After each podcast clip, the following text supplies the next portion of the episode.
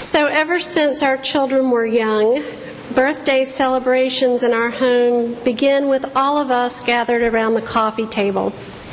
We light a candle and fill a colorful goblet with grape juice. It's called the blessing cup. We raise the blessing cup in celebration of the life of the person whose birthday it is, and we say a prayer of thanksgiving for them. Then each of us offers our prayers, hopes, and petitions for that person in the coming year. We say the Lord's Prayer and pass the blessing cup around for each of us to drink from. Next come the presents, an over the top rendition of Happy Birthday on the piano with all of us singing at the top of our lungs, and all this followed by birthday cake. Now that our children are older and our lives are much more complex, it's impossible to do this ritual on every birthday, and I miss it. For me, the blessing cup is always a highlight of the birthday celebration. Sitting there and sharing the cup is a time to remember things that have happened during the previous year. And it's a time to think about the year to come. The thing is, though, that as we raise our cup to the coming year, we have no idea exactly what that year will bring. Some years we wondered if it would bring the death of our beloved dog Lottie, which ultimately it did. Would it bring the pain of moving towns and churches and communities? Would it bring new friends that filled our days with laughter, new experiences that would mark our lives forever, new accomplishments, or new blessings like our dog Martha? Would the year bring the loss of people we loved? Although we never know exactly what will come our way in the year ahead, we know the year will bring both a mixture of joy and sadness. For as Henri Nouwen says, the cup of joy and the cup of sadness is always the same cup. And as a family, we drink that cup together. Now, just in case this is starting to sound like an angelic, blissful celebration of family harmony, I want to assure you that it is definitely not always that. Until recently, our daughter's personal prayer for her brother's birthday always went something like this God, please don't let Wilson turn out to be like every other seven year old boy I know. Of course, the specific age changed according to the birthday we were celebrating for Wilson. First seven, then eight, then nine, or ten year old.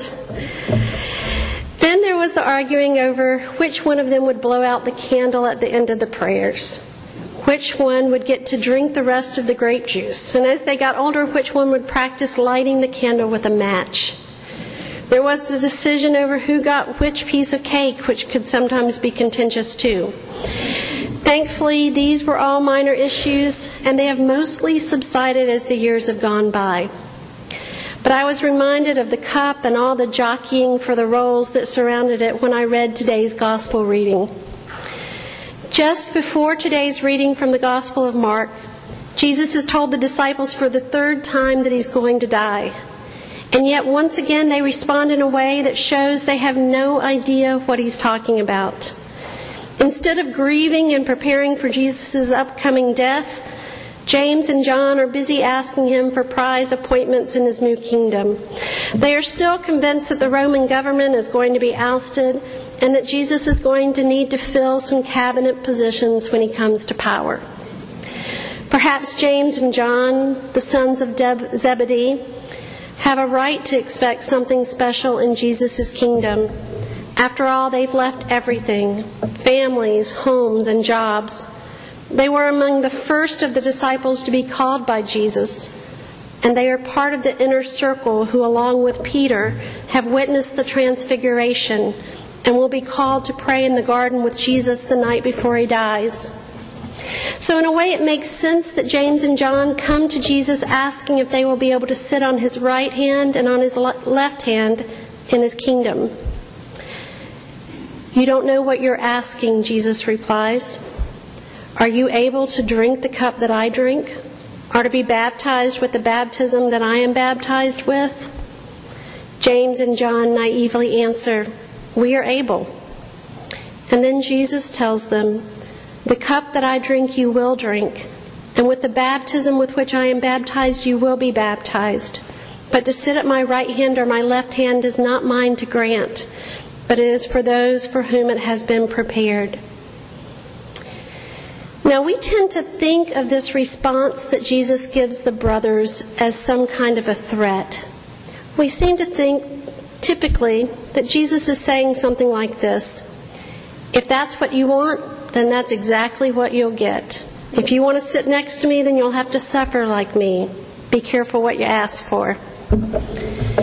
But maybe we're reading into Jesus' response what our own response would be. Maybe we're just projecting. What if these words that Jesus says are more of a promise than they are a threat? Maybe Jesus is really saying something like this James and John, you won't always be driven by your desire for reward and your need to have the best seats in the house. You won't always equate power with the force of an iron fist or the cash in your wallet or the number of people on your side. Rather, you will be empowered to take up your cross and follow me. You will be free to live fully, to live a life of deep compassion, a life of humble service, a life of love that knows no bounds. In other words, you will become great by becoming a servant. That is my cup, and it is to be your cup as well. Maybe that's what Jesus was really saying. I wonder how many times James and John thought back on this conversation in the years that followed. I wonder if they ever second guessed their eager response to Jesus, Yes, we are able to drink the cup that you drink. Henri Nouwen writes this. He writes, John and James had not the faintest idea of what they were saying when they said yes. They hardly understood who Jesus was. They didn't think about him as a leader who would be betrayed, tortured, and killed on a cross.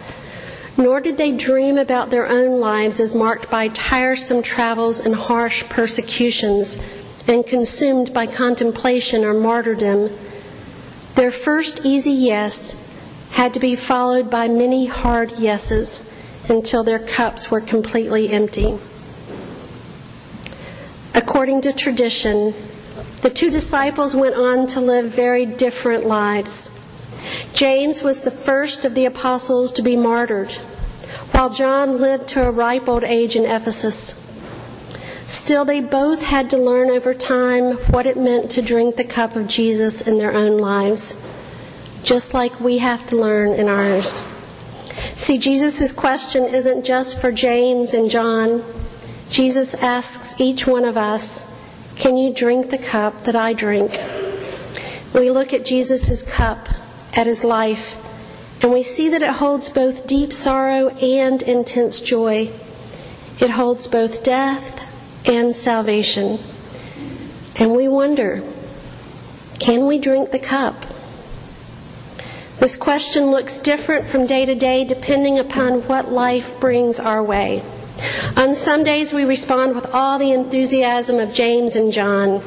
Yes, we can.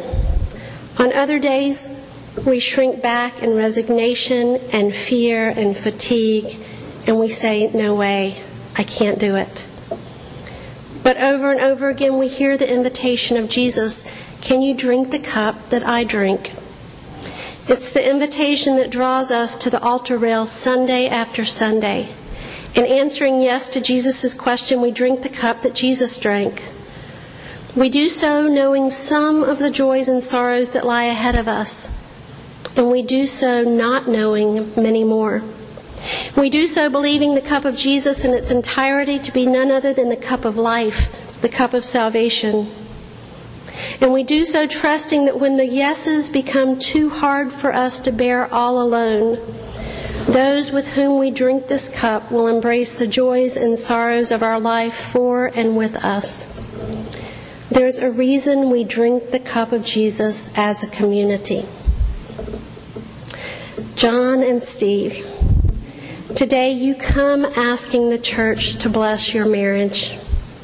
How fitting it is that you make your promises to one another and then take communion, then drink the cup that Jesus drank. How fitting that you will take this position of highest honor in the lives of one another and then be reminded what it means to have such honor in Jesus' kingdom. It means a life of service. Stephen John, Your marriage is the place where you will practice again and again what it means to be a servant, what it means to be kind, to show compassion, to care for one another's feelings and thoughts and opinions, to forgive over and over and over and over again, to celebrate one another's joys and to grieve one another's sorrows both as if they were your own. And as you drink the cup of life together this way, fully and all the way down to the dregs. May you draw strength from all of us when you need it. And may your marriage be for us a window into the self giving love of God.